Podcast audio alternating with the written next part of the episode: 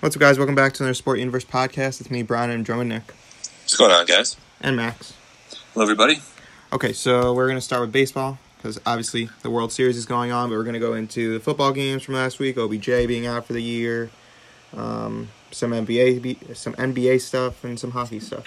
Okay, so let's just go through each game, starting with game one. Um, right now, the Dodgers lead the series 3 2, um, but I'm going to go game by game. So, game one, Clayton Kershaw versus Tyler Glasnow. Um, once these stats load, that'd be great. Okay, so Tyler Glasnow obviously didn't have a good game. Um, Clayton Kershaw, on the other hand, did have a good game, and that's something we've been talking about with Clayton Kershaw throughout the playoffs. If he can actually push the Dodgers through and be another viable starter for them, and so far he hasn't been, but um, recently in the World Series, at least, he's definitely been a key part of their um, success. Um, and we're going to see in Game Five, he pitched well as well. He pitched well as well. Um, in terms of the offense, uh, Dodgers scored eight, Rays scored three. Obviously, the Dodgers were hitting um, as they had been against the Braves. Um, yeah. Let me see if there's anything else I want to hit on. Um, Mookie Betts hit a home run game one. But yeah, 8 3 Dodgers. Game one, then we'll go to game two. This game went to the Rays 5 6 4, sorry. Um, the pitching matchup was.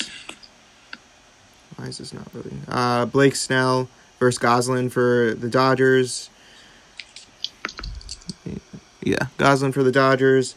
Um, it was more of a bullpen game for the Dodgers, um, which is an interesting thing to do. Obviously, we see the Rays do it all the time, but it's definitely becoming a more major part of uh, baseball. And to do it in the World Series for the Dodgers is definitely an interesting idea. Um, it didn't really bode well for them as they ended up losing. Um, but Gonsolin did have, he pitched 1.1 innings, um, one earned run.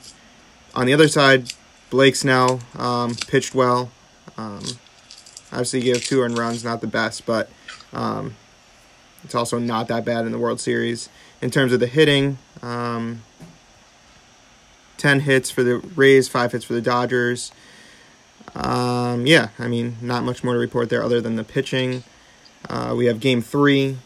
Game three, 6 2 Dodgers. So now the Dodgers are up 2 1. The pitching matchup was Charlie Morton versus Walker Buehler. Um, obviously, we know Buehler is um, outstanding pitcher, the number one for the Dodgers, in my opinion. It can go back and forth between Clayton Kershaw and Buehler, but I'm pretty sure we can. Most people agree is Buehler. Um, six innings, three hits, one earned run, ten strikeouts. Just insane numbers for the World Series.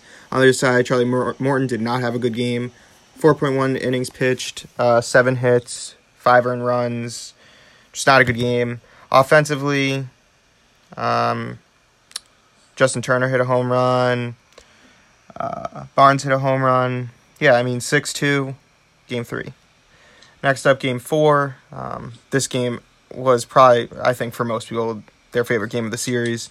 Um, it went back and forth throughout the game, obviously ending on that crazy walk off by the Rays, um, which had a multitude of errors. Well, really only one error by the Dodgers in terms of statistical errors, but it just wasn't a clean play at all that ended the game. Um, just a highlight that's going to be played for a while, and it brought me back to the days when the Mets were in the World Series and kept on making errors. Um, but yeah, so in terms of the pitching matchup for that game, it was uh, Urias versus Yarbrough. Um, both pitchers pitched well.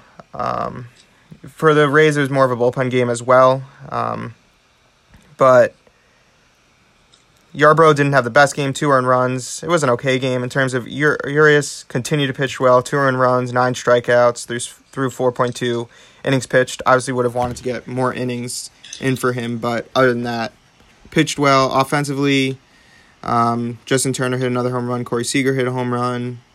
Um, and Kiermaier, Arozarena, uh, Renfroe hit a home run, and I'd like to talk about Arozarena and what he's been doing. First, I want to go through all the games. Um, so that was game four, I think, for a lot of people, their favorite game of the series, definitely, and one of the best games, World Series games in a while. Uh, finally, Game Five, where we were last night, the Dodgers ended up winning. Uh, another Tyler Glasnow versus Clayton Kershaw game. Tyler Glasnow once again did not pitch well. Five innings pitched, four earned runs, seven strikeouts, three walks. On the other side, Clayton Kershaw had a okay game, not as good as game one for him, but two earned runs, six strikeouts, five point two innings. Nothing to really be that mad at in terms of pitching. Offensively, um, it was four two Dodgers, like I said. Pederson hit a home run for the Dodgers. Muncy hit a home run for the Dodgers. Um, that's all I really have to say for that. But I want to talk about Arozarena, who's definitely, if the Rays pull this out, um, which I guess I'll talk to as well, Arozarena is definitely be the MVP. He's hit home run after home run throughout the playoffs and in the World Series. Um, RBI after RBI. Not even a player that I had ever heard of, and that could be because I just never really watched the Rays, but um, definitely a player that has stepped it up in the uh, playoffs this far, and kind of reminds me not to just keep mentioning the Mets, but of what Daniel Murphy did in 2015 for the Mets, basically pulling the Mets. Uh, I think he had like eight straight games with eight home, eight home runs in eight straight. Eight games with a home run in each game is what I'm trying to say, um, and pulled the Mets all the way to the World Series. Was insane to watch, and Arozarena is having a very similar playoffs.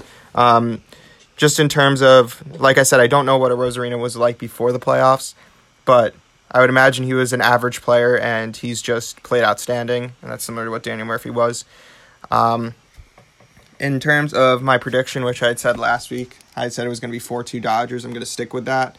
Um, I'm rooting for the Rays, in my opinion, because they're like that underdog team. Um, and also is a foe of the Yankees, so that would be fun if they won. But I am rooting for the I am rooting for the Rays, but I think the Dodgers are going to take it four two. I'm going to stick with my final prediction. Nick, any thoughts about the World Series this far? Um, yeah, I gotta say, so far it's been a pretty good World Series. Um, and I also agree with you. I think the Dodgers hitting has been phenomenal through Right, the series yeah. so far. Um, and I think that's that's going to play a major factor going forward and it may allow them to win this game, uh, Mhm. this next game alone. Um, but that being said, if they do wind up losing this next game, I also think that the Dodgers have the potential to force, I don't want to say force, but uh, throw Clayton Kershaw back on the mound for game seven if they really want to push him Mm-hmm. which would I think would get, obviously give them an advantage uh, in Game Seven. So, um, with the position that Dodgers in now, I definitely think uh, they may go four two, and if not, they'll definitely win the series. But going into it, I would have predicted the Dodgers as well. So, Yeah. um, so pretty good World Series, and uh, got to say, like the, the Dodgers might finally be able to put it together this year after acquiring Mookie Betts, um, Yeah. and kind of a ridiculous uh, acquirement. Definitely. the, the fact that the Red Sox didn't keep him, but uh, it goes to show that the Red Sox definitely should have kept him. But um, Yeah. so I do think the Dodgers are going to win the series. I mean, what we had talked about last week was that the what's going to take the Dodgers over the Rays is going to be their hitting and how they played in the playoffs before the series. It was evident that their hitting was on point, and the way they were able to take on the Braves and their pitching definitely showed that they have the hitting, which they should with the players they have on their team, and they've definitely been able to do that throughout the World Series. The Clayton Kershaw idea is interesting for Game Seven. I just wonder how much they trust him in the playoffs, even though he's had a really good World Series thus far. Um, but yeah, there's definitely games off. There's days off in between, which is different than the previous uh, series. So that could be a possibility.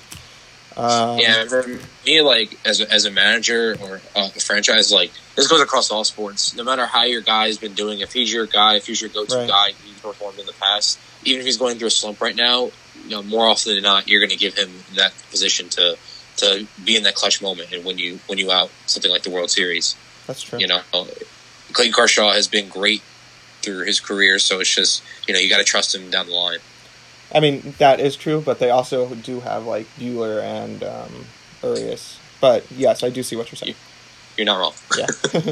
um, I think we should go into basketball and then go into football, just to give Max some more time. Sure. So basketball this week, uh, it's gonna be pretty short. Just Right. a little bit of tactical news uh, coming out this week. You know, a lot of the players posting, uh, you know, either voting stuff or just them relaxing with the off season only being seventy two days. Um, kind of funny. I saw Jonathan Antetokounmpo was on a yacht this morning with his brothers, and Mhm. It's funny. Like, all, I see from Giannis is him uh, poking fun at his brother Kostas for winning the championship. uh, it's kind of funny, but yeah, a lot of players relaxing. Um, but on the more technical side, uh, the collective bargaining agreement between the uh, NBAPA, the Players Association, and the NBA um, is going to terminate on October 30th, which is right around the corner. It's in four days.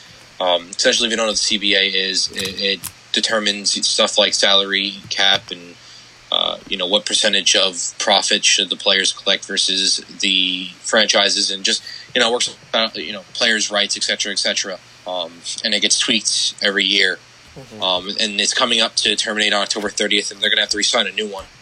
With that being said, the, the start of the new season really hasn't started yet, and rumors are leaking. Um, this one came via Bleacher Report that some players have, have, agreements done with teams, which technically would be tampering because oh, yeah. they aren't allowed to sign or talk to players yet until the new season, I guess, technically starts. Um, but it is a really weird season. You know, you have to factor in that it is a 72 day off season. They don't really have much time to talk. Um, and there hasn't really been any big breaking news, like any evidence put forth. It's kind of just rumors again from via Bleacher Report this morning. Mm-hmm. Um, so it should be interesting to see if players sign right away. Will those teams get investigated with those rumors coming out? I'm going to lean towards no, but uh, again, this all season really short, and it, it's kind of like they're in a weird spot right now because they've never had where situation in the NBA obviously before, and this is going to go for probably a lot of sports going forward, where you know, I'd say it's mostly NBA because just how the time frame worked out. They were in the middle of their season where their last season ended, the new one season ends so quickly, and right. you got to get your NBA draft on, and then the players are expected those those rookies are expected to play for their teams possibly mm-hmm. within two to three weeks of them being drafted. So a lot of ifs here, and we'll see how this agreement works out. Um, but yeah, a lot of technical news around the NBA this week. Right. I think um, we'll go into football then. Gotcha. So going over to the NFL, uh, good set of games this week. Some pretty interesting games. Um, with that being said, I'm going to hop right in. The first game of the week was our Thursday night game. We had the Giants versus the Eagles. Um, as a Giants fan, this was game was really painful. We held the lead throughout the majority of the game. Um, you know, we started off kind of cold, then we really heated up. Uh, you know, the offense and the defense was looking really good, um, and we kind of fell apart late notable things of the game. Uh, Travis Fulgham, another great game. Eagles, uh, a guy that seemingly has came out of nowhere. He was drafted in I think the sixth round by the Detroit Lions last year. Um, kind of a nobody. He signs with the you know he signs with the Eagles this year. Uh, works his way off the practice squad onto the team, and he's looking like a complete receiver out there, which is pretty incredible. Um, there's that to for the Eagles side and the Giants side, uh, a I think I think I might have said this before, but I, I, say it definitely between my friends. Evan Engram has to go. We have to cut him. Um, you know, in terms of looking at our salary cap moving forward as a Giants fan, he just he, he has too many drops for us to pay him big money, and I feel like he's a talented receiver, but he needed to put in the work or really put it together. Uh, he, it was about two minutes left in the fourth quarter. He dropped a crucial catch to win the game that would essentially put the Giants in position to kneel out the ball. Uh, he didn't do that. And on the other side of things, the Giants did get the ball back with about 40 seconds left, uh, down a field goal, I believe, and Daniel Jones got sacked. Uh, the amount of times that Daniel Jones fumbles and makes stupid mistakes, I was also early in that game. He had about, I think, an 80 yard rush where he would have had an easy walk in touchdown, but wound up tripping over himself. and it became a meme of the week.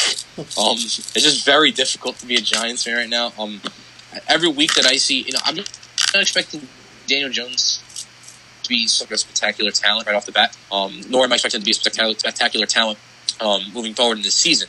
What I do expect from Daniel Jones is for him to make, uh, you know, slight step ups through every week. You know, learn from your mistakes and move forward. And I'm personally not seeing that out of Daniel Jones. Um, you know, he started off decent this year with, with, with their stuff. He would have worked on more in the offseason. That, that's a really simple thing to fix. And you know, you can't be a good quarterback if the ball isn't with the offense, right? If you're if you're getting strip sacks, turning it over with fumbles, you can't be a good quarterback because you're not touching the ball. So that's a really, I think that's something that's generally, you know, generally easier to fix. Uh, also, being you know simple to work on that I think he could have made progress at, and I'm being it just you know just in terms of that. So I honestly don't know where I'm looking at Daniel Jones looking forward. I'm hoping he can make those improvements, but if the Giants wanted to deal him and pick Trevor Lawrence up uh, somehow, get that first pick from the Jets, it's looking like at this point, then I'd be all for it. Yeah, I mean, this is just we go. I, this game is honestly peak NFC East. You know, we, we know our opinions on the Giants, Eagles. Honestly, not a lot better. And I said, you know, with, with way late in the fourth quarter, I said, I don't know, I don't remember when the Giants exactly went up by two possessions, but I just said something like, okay, either they're the Eagles look terrible or they're going to come back and just make it it just make it such a laugher. And I said they're probably going to come back because that's only right. And sure enough, they did. It's just honestly a terrible football game, such trash on a football field. And I I don't know how one of these teams makes the playoffs. A hundred percent agree with you. I mean that, that game ugly, incredibly ugly. Um, and also interesting news: Boston Scott did really well. Um, He did. at receiving, which I have this friend. Um, his name is Alex, big Eagles fan from me and Brian's high school, and like he always he always wins fantasy every year, and he's a big Eagles fan. Of course, he picked up Boston Scott, and he did really well. Um, Nice. So that that stunk. Um, but yeah, as, as you said, Max, any any any games that involves two NFC East teams, don't expect anything spectacular. Um, moving on from there, we had the we'll go to the Bills and the Jets, I guess. Uh, the Bills wound up winning this one 18 to 10. Also, I didn't I don't think I've said it with the Eagles and Giants. The Eagles wound up winning that game 22 to 21. Uh, with the Bills and the Jets, we had 18 to 10. Uh, the Bills moved to five and two. The Jets are now 0 and seven. Um, you know, the Jets had control of this game pretty early on, and as as the game progressed, they kind of slowly fell apart. Um, uh, Brian, start with Brian. You want Brian? Got any comments? Yeah. Um. I. I mean, they're they're nothing different than the past, but Sam Darnold, I think, went for eleven for fourteen in the beginning of the game, and then um, had, I think, at one point after that went one for ten or something like that. So I mean, he started off the game well. Um, I, I mean, I, I don't know. He just to me, he never looks comfortable. And I think that does go to the part that their offensive line is terrible. And the fact that their offensive line is terrible this year just goes to show how bad it was last year because they did try to make improvements. And if you want to call them improvements, what they made. Um, but in terms of the overall Jet Jets, which I'll talk about on the Jet universe, is I think this might be one of the worst Jets teams I've ever watched. Um, I mean, just looking through, I think I started watching in the season right before Mark Sanchez, and I think that was 20. I think I started watching 2009, if that time frame works. But yeah, I mean, you had two semi good Mark Sanchez years, and you had the Geno Smith years, and you had the Ryan Fitzpatrick years. Um, and now we're here, and uh, it's just not a good team. Defensively, they had an they had an okay game. One of it was funny because I don't know who the play by play. No, it wasn't play by play. It was what's the other play? It's play by play and Color. yeah, color. The color commentator was saying if you're a Jets fan out there, you have to be pretty happy with this game. The defense was good, and then he got to the offense and he was trying to come up with a way to say that the offense was good, but he couldn't come up with a way because it just wasn't good. And he was saying they made some improvements, and I was like, yeah, they. Sure, they made some improvements, but I mean the defensive side was good. This was their first good game, um, I'd say, and then offensively it was same old, same old, except for the first half, which was semi improvement. Yeah. Yeah, I mean, for the Jets, it's kind of the same old stuff. I was surprised you could even get so close and then fell apart. I mean, I Right. I'd be lying if I said I fully expect them to win. For the Bills, I mean, you got to think what's going on now because they look so good early. Are they? Is it just Josh Allen still needing more development? Are they coming back down to earth, or is, are they just in the slump right now? Because like he he looks so good early on. Now he's he's looking more like he did last year, and it all started when with the Tit- game against the Titans a couple weeks ago. He hasn't been the same quarterback since. I don't really know what it is easy game for him to have a good game, and he didn't. Yeah, I totally agree, Max. You got to figure what's wrong with Josh Allen. Why did he regress a little bit? And you know, not just Josh Allen himself, but the entire Jets team. um, with that being said, I heard rumors this morning that the Bengals are looking to deal a lot of players. Um, with the position that they're in, they're one five and one now after losing to the Browns. We'll get to that game in a second.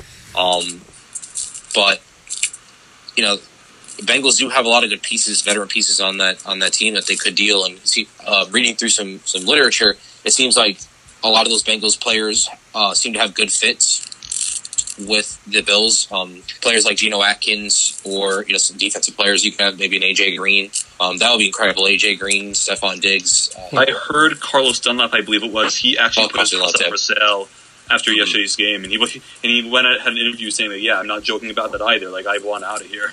Hundred percent. Yeah, there's some players that have explicitly axed out, like Carlos Dunlap. Um, but there's also players, like AJ Green, apparently uh, under the under the rug, I would say, uh, have said they wouldn't mind the change of scenery. So, um, you know, Bengals could pick uh, the Bills could pick up some pieces there, as well as some other players around the uh, teams around the league, like the Patriots, who suffered a pretty bad loss yesterday. Um, so I think the, I think the Bills at the situation they're at right now, if they can get their chemistry on offense back, and maybe pick up a couple pieces on defense to really help solidify that defense, you could be looking at a really good team. If the Bills, a team like the Bengals, are looking to deal a lot of veteran players, but who could fill you know holes in a defense like the Bills, and that could be a really big add for them moving forward. Yeah. It could help. Yeah, I mean, the trade deadline is next week, so either way, we'll be interesting to see what happens. I mean, the the Vikings already started by trading Yannick Ngakoue to the Ravens. That didn't last very long, but I mean, it's a good pickup for the Ravens. Hundred percent. I, I totally, I totally forgot to mention that. I probably should start off with that. Um, that's a lot about the Bills game, so I do want to cover that right now. I guess. Yeah, I got you. Um, totally forgot about. Thank you for reminding me, uh, Max. So yeah, the the Ravens went and acquired Yannick Ngakoue, um, which is pretty incredible because um, he had just signed with the Vikings uh, this offseason, and they already dealt him. He played what I think six games uh, for the Vi- for Yeah, the Vikings, and now he's gone. Um, Yeah. and it just makes me wonder. Like, I guess the Vikings really don't need to pay for a top tier pass rusher when they're as bad as they are right now. Um, and I guess it gives them more room to help the team elsewhere. I don't really understand the move to to be honest. I know it definitely helps the Ravens. Don't get me wrong, but I don't understand the move from a Vikings perspective. Yeah, I'm. Part of me is with you on that. I just think like with the way that the Vikings, I've said before on this podcast, they're way too talented to be one and five. I don't really know what the issue is. I figure it has something more to do with coaching. Although I have not watched the Vikings that intently this year, so I can't speak that completely. But a team, I mean, team like that who just, even though Kirk Cousins isn't that good, a team like that who just comes out inconsistently every week. You don't know what the issue. is. I I point to coaching. It's almost like you're blowing up the wrong thing. Like, yeah, I get you're a bad team, and he's only on. Like Yannick Ngakoue is only on for one year when you traded for him, and you don't think you're going to resign him. But it's like, why are why are the players what you're worrying about? I don't. I don't think they're the issue. I mean, probably if any eh, player's the issue, it's the quarterback who you can't move because he's under contract for three more years. So I think you.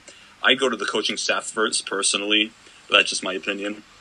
Yeah, hundred percent. And it's like if you're in the situation as a, as a Vikings fan, that stinks because look, you had you got Yannick Ngakoue on your team for one year. If you can impress him with good coaching, um, which it seems like the Vikings had up until this year, again, we're not 100 percent sure what the issue was with the Vikings, but it seems that they had the coaching in place, they had the talent in place, you know, and they have the money, and they would have most likely had the money to pay Yannick Ngakoue.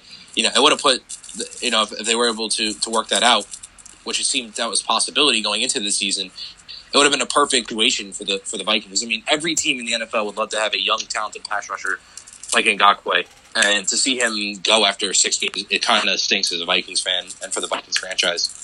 Yeah, it's really tough. I mean, for the Ravens, though, I mean, this is, I think, even though they Mhm. get the draft picks, I, I love the move by them because now they have Matt Judon, Calais Campbell, and Young Mhm. You have a trio of pass rushers who I don't know how they're going to play 'em every time they're on the field. You probably, I imagine you can't, depending on the formation they run, they may not be able to play all three of them at the same time, but it's one of those things I feel like you can never have too many edge rushers on your team.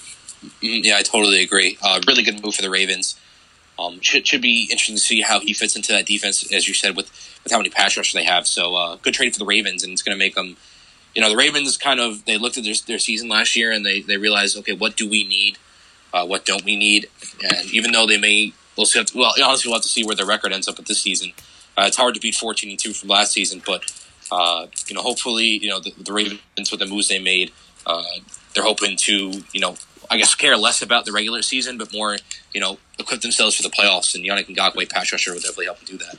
I will say, I feel like their issue is not defen- defend- defending the pass because I feel like that's what they were good at, but their issue was defending the run. So uh, this move doesn't doesn't really help in that regard, but it helps the team nonetheless. And it's only a what he's only on contract for one more year, so you can't really complain. Exactly, exactly. Um, they, I guess they're just trying to figure, put out a configuration. I guess they like, but I totally agree with you. They were definitely worse against the run um, last season. Yeah. Uh, but they're five and one now, so definitely possible they can go fourteen and two again. Um, with that being said, we're going to move on to the Browns and the Bengals. Uh, interesting game. It kind of went back and forth here. Um, the Browns wound up taking it late. Um, you know, I, I, this Bengals team that they seem to have that a, a certain spark to them. Um, but as, as, you said, they don't. They're not really in a position to win now, and I think it would be smart for the Bengals to deal their veteran players. Um, but again, like I see the spark in the Bengals. I see where they can, they're going with this. Uh, Tee Higgins has been really has, has been pretty good for them. Uh, Joe Burrow has performed decent for them. You know they have they have a lot of young talent that seems to to have some spark to this team. Um, but it seems like they're not ready to win now, and they they could benefit from dealing some veteran players if they can get picks and continue to build on this young franchise. Um, you know, we could see a possible turnaround like we did in uh, Cleveland, even though the Cleveland hasn't had a complete turnaround. They're definitely better than their 0 16 days, and I definitely could see something like that with the Bengals moving forward. On the Browns side of things, you know, I think their their offense has been okay this season. Uh, Baker Mayfield has been far from good. Uh, and their defense, I think, has been probably one of the worst parts of this team so far. They, they consistently give up a ton of points, I think, week to week. Um, you know, uh, even though they won 37 to 34, with, with the way that Cleveland is set up, they should be winning games better than this. Again, I think, you know, where, where Max said they had the most, uh, the Vikings had the most talented roster um, in the NFL. I thought it was the Cleveland Browns coming into the season. I just think they have so much young talent that they could be doing so much with. Um, and they're four and two now, which is pretty good. Don't get me wrong, but five. it, just five. Uh, five um, and two. Five and two, my bad. Um, they're five and two now, and you know it's not a bad it's not a bad record. I just expect more out of this team, especially on the defensive side. I don't think I think down the stretch the, the amount of points they're giving up per week is not gonna not gonna bode well for them. Um, you know, looking through their games so far, they go 38 to the Ravens, um, 30 to the Bengals earlier in the season, uh, 20 to Washington, 38 to the Cowboys, 23 to the Colts, 38 to the Steelers, um, and now 34 to the Bengals again. Uh, you know, a ton of points that the other teams are putting up. Uh, I think it's going to hurt them down the stretch, especially, you know, they do have the occasional abysmal game on offense, like the six points against the Ravens and then seven last week to the Steelers. Um, you know, this team I feel like is, is pretty thin in terms of their win margin, and if they can't get it together, I think especially defensively with how many points they're giving up, um, it's definitely going to hurt them. Yeah, I mean, for the Bengals in this the game and really the whole season, if I'm a fan of them, I'd be frustrated because this is a team that's been really close. They've shown competi- competitiveness in their games, most of them, but they just don't finish it off. And it, it's not it's not a bad thing right now because they're a young team. They'll get better. They seem to gel, but it's just one of those things where you'd like to see them finish some games here once in a while, and they don't. So we hopefully they can get for them they can get a clutch win. Like you said, probably better to heal some of their players. They're not they're not looking to win this year, but you hope you hope they could finish one of these teams off one of these days. So then on the Brown side of things, I'm I, am i am kind of with you where they with, with your opinion they are one of the most talented teams in the league, but it's like they they don't really put together what they should be. I was I was kind of impressed by the four game win streak they had. I was thinking, okay, maybe this team actually is legit. Then they go out and lose to the Steelers by 31 points, which shows me, wow, this team actually is not really ready to compete with the big boys in the NFL. I mean, it showed in Week One against the Ravens. They got blown up by almost the exact same score, and you know, it, I mean, still this team is five and two, and it's, it's a good they're a good in a decent position right now. I don't think they're. I think they're the record indicates that they're overachieving a little bit, but they that's what they are, and they I mean could make the playoffs. And I will I will say I don't really know the rest of their schedule that well, so we'll have to see. And I and I definitely think they'd be an easy out in the wild card round. But again, they do have five wins, so I mean, until proven otherwise, this team is in the playoff race. Mm-hmm. And with that being said, I, I, how bad their defense has been, and I've already mentioned Baker Mayfield, and I think he's been really. Inc- I think Baker Mayfield, Baker Mayfield's worst problem as quarterback right now is the inconsistency. Right. He has games where he looks great, and then he has games where he looks absolutely terrible. I totally agree. Um, and and unfortunately, uh, due to him being so inconsistent, yesterday he threw an interception. Um, and Odell Beckham Jr., uh, obviously famous wide receiver, uh, went to go make a tackle on the interception and wound up hurting his knee. Uh, come back, comes back this morning, and unfortunately a torn ACL, um, putting Odell out for the season. And the, re- I, the reason I kind of forgot about this, but also I guess it doesn't matter as much, is that Odell has been honestly minimally productive for how talented Odell is with the Browns. Um, he's never really matched that rookie season, and I think I don't think it's necessarily Odell's fault. Um, a, I think he's not as athletic as he was before he, he broke his ankle with the Giants, but I still think he has that ability to be a top tier wide receiver in the NFL. I just don't think his situations have been good. Um, you know, him and Daniel Jones would uh, wouldn't have been the greatest mix. Um, and then with Baker Mayfield, it seems that uh, you know he's not really getting him the ball as much. He had a little bit, I think he had a little bit over 300 yards this season, which is which is okay. But you know Odell is Odell is definitely a receiver that could have back to back to back thousand yard, uh, in my opinion, uh, yard seasons, and just he just not has found has not found uh, the correct system to do so, and now he's had multiple injuries setting him back. Um, it's been really tough uh, to see Odell struggle like that. Um, and you know, it's kind of crazy because I remember Odell's one of those people, one of the persons that I remember seeing like uh, Saquon get well, and he, he commented about it.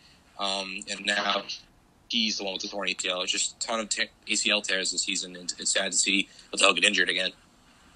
Yeah, it's really it's a real shame to see a guy like Odell get injured like that. You know, you know, in my opinion, in my years of watching NFL football, I I think he's probably one of the more talented receivers to play the game. Is what I've seen his ability to separate from the opposing receivers and catch balls, spectacular catch ability, the overall athleticism. I think there are few guys I've seen who are as complete as him from a just from a talent standpoint. Mm-hmm. But I keep saying he just never seems. To I mean, at least in the past few years, hasn't really put it together at all. He, and again, what it's I don't think, especially last year, it's not his fault. I thought this year I thought he showed some life. It looked like he could.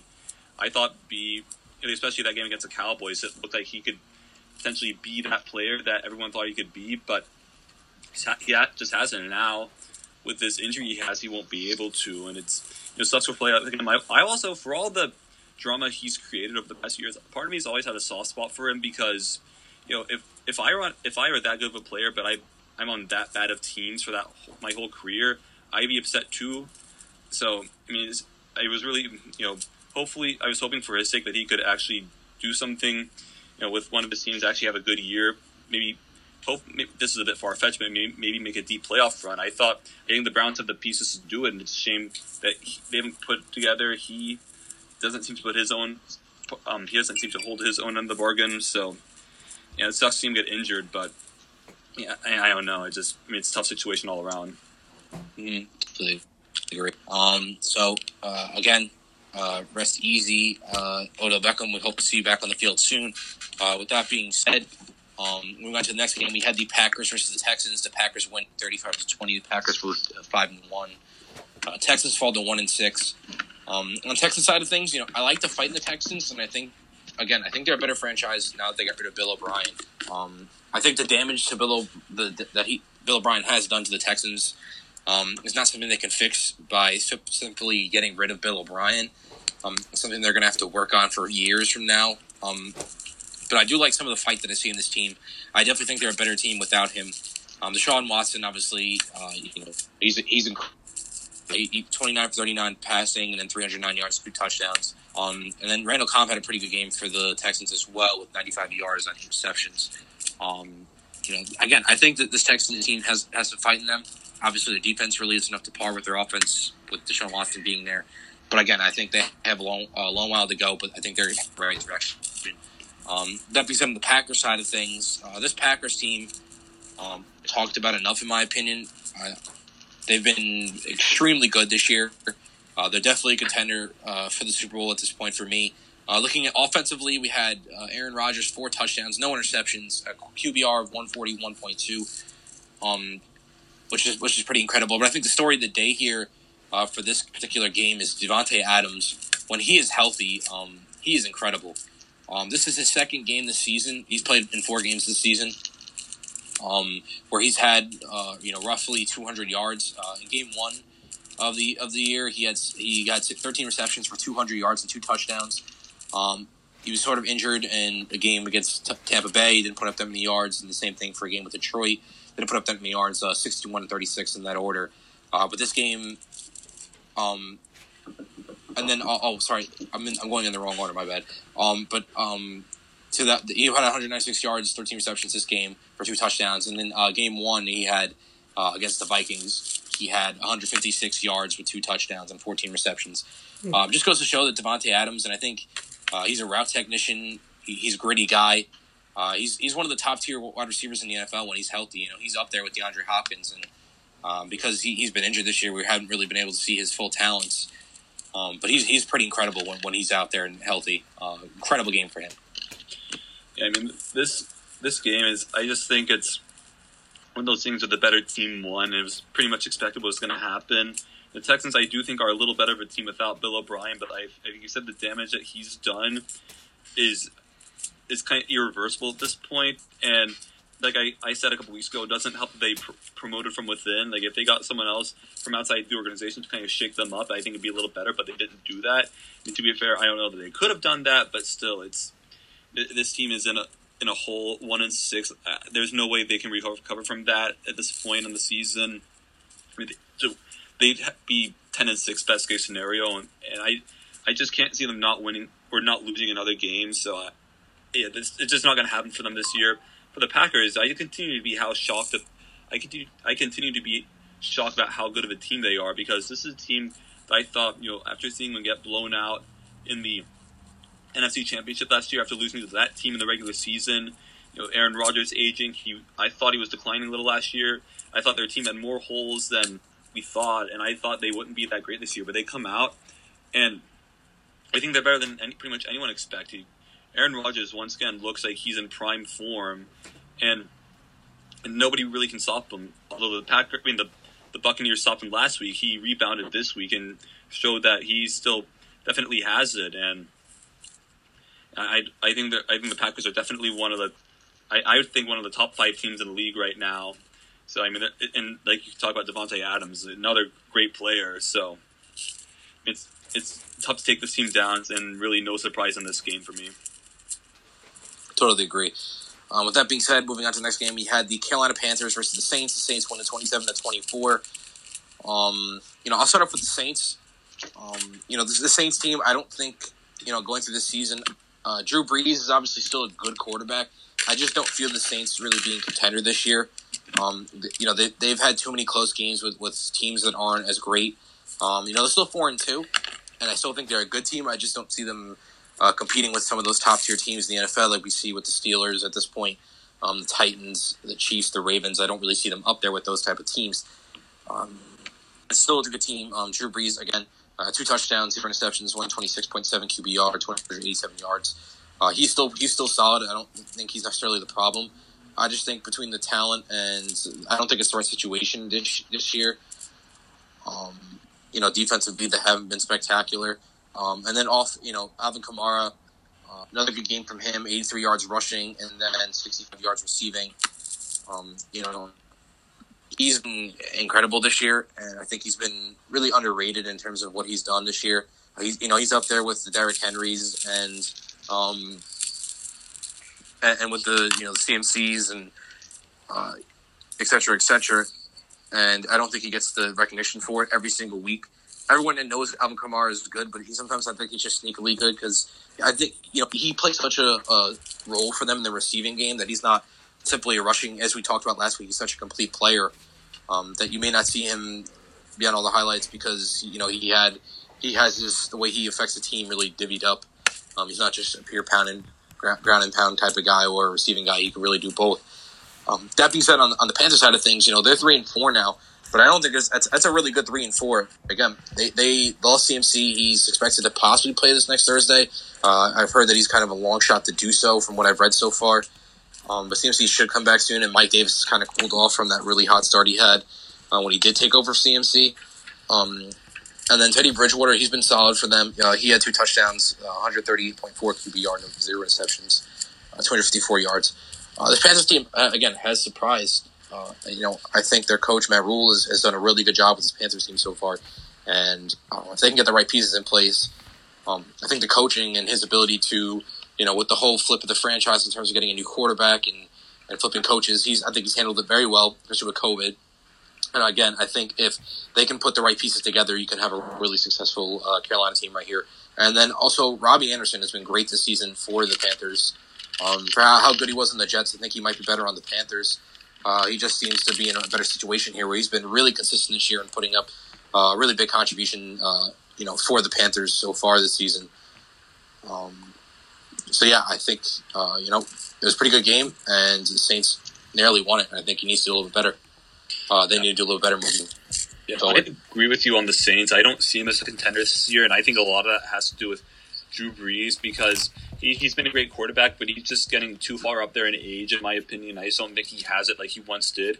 And honestly, I, one thing I will say is like we'll wait and see once Michael Thomas returns. We'll see how much that affects them. But right now, it doesn't look like they're going to really contend for a title, even with Alvin Kamara doing his, his his thing. And I think right now, I even as a Titans fan, I'd say he's probably uh, the best active playing running back in the league right now. So, great weapon for them, and I feel like that's gonna that's been he's been holding their offense together for the most part right now. And for the Panthers, I mean, I, I think it's kind of the same story, and I agree with you. I mean, they're three and four right now, but it, they're showing promise. They've been they've been competitive in most their, most of their games, and even even though they're not going to do anything this year, they're showing that they have it for the future. They have a good foundation, and you know, once they keep um, they keep gelling, and in future years, I think this could this could be you know they could return to Super Bowl contention, but just not now. Mm-hmm. Totally agree. Uh, so moving on from there, we had the Lions and the Falcons. Hmm. Um, honestly, not much to talk about here in terms of. I think on the Falcons side of things, again, they're a better team without Dan Quinn. Um, this game was really close, and I don't think the Lions are a good team either. And they basically caught the Falcons, who have had a, a pretty down season here. Uh, you know, win the game twenty three to twenty two. With that being said, this game did end in really good fashion in terms of uh, T.J. Hockenson with the game-winning touchdown, and and I gotta say, but in terms of T.J. Hockenson, I have him in fantasy, and he's been sneakily good this year. Um, not necessarily in terms of you know he's been really consistent for the Lions, not necessarily in one aspect or another in terms of yards or touchdowns, just being able to contribute to the team each week. Um, you know, his first two games of the season, he had 53 yards, 62 yards with no, t- uh, no touchdowns and these past three games in a row, Atlanta, Jacksonville, and New Orleans for the uh, Lions, he's had a touchdown in each game. Uh, but yesterday he had 59 yards and a touchdown, and obviously the game-winning touchdown. Uh, big play for him there. Um, the Lions moved to two and three. Again, I think the Falcons are in a really good spot now because again they have some talent. They got rid of Dan Quinn. They're going to need some time to work at, work it out. But on the Lions side of things, um, I think we're seeing them return to what they normally are every year. This middle of the road team that doesn't seem to win anything nor have the talent to go farther than a middle of the road team. Um, it just doesn't put Detroit in a really good spot because again, we talked about a little, you know, before in the podcast where if you're a team in the middle and you don't necessarily have the right coach in place, which we're not sure about Matt Patricia, uh, you kind of get stuck in this dead zone where you're, t- you know, you, you go nowhere. You don't, you're not able to rebuild because you're not, because you're landing in the middle and not getting great draft picks you're also not winning anything either. So it's just it's, it's a, a, bad place to be. Um, but again, pretty decent game yesterday. Fun game to watch. Um, but again, both not great teams, so you got to take it as you wish. Yeah, honestly, I was just say before this, the, the, Falcons go to the Hall of Fame just based on how many games they've choked this year after having a, a like a, a high probability to win. yeah, I very mean, true. Just look at look at the past two weeks. They have for the first weeks two and three of the year, they have a 99% chance to win against the Cowboys, lose the onside kick, completely fall apart against the Bears when they have a 99% chance, and now this where. So if you none, if you guys didn't watch the game yesterday, I'll, I'll describe the ending. So what happened toward the end was Todd Gurley had a first down at like near the goal line, and the Lions had no timeouts, and all Gurley had to do was take take a knee where he was, and he and they Falcons could have ran it out and kicked the game-winning field goal, but he scored on the play.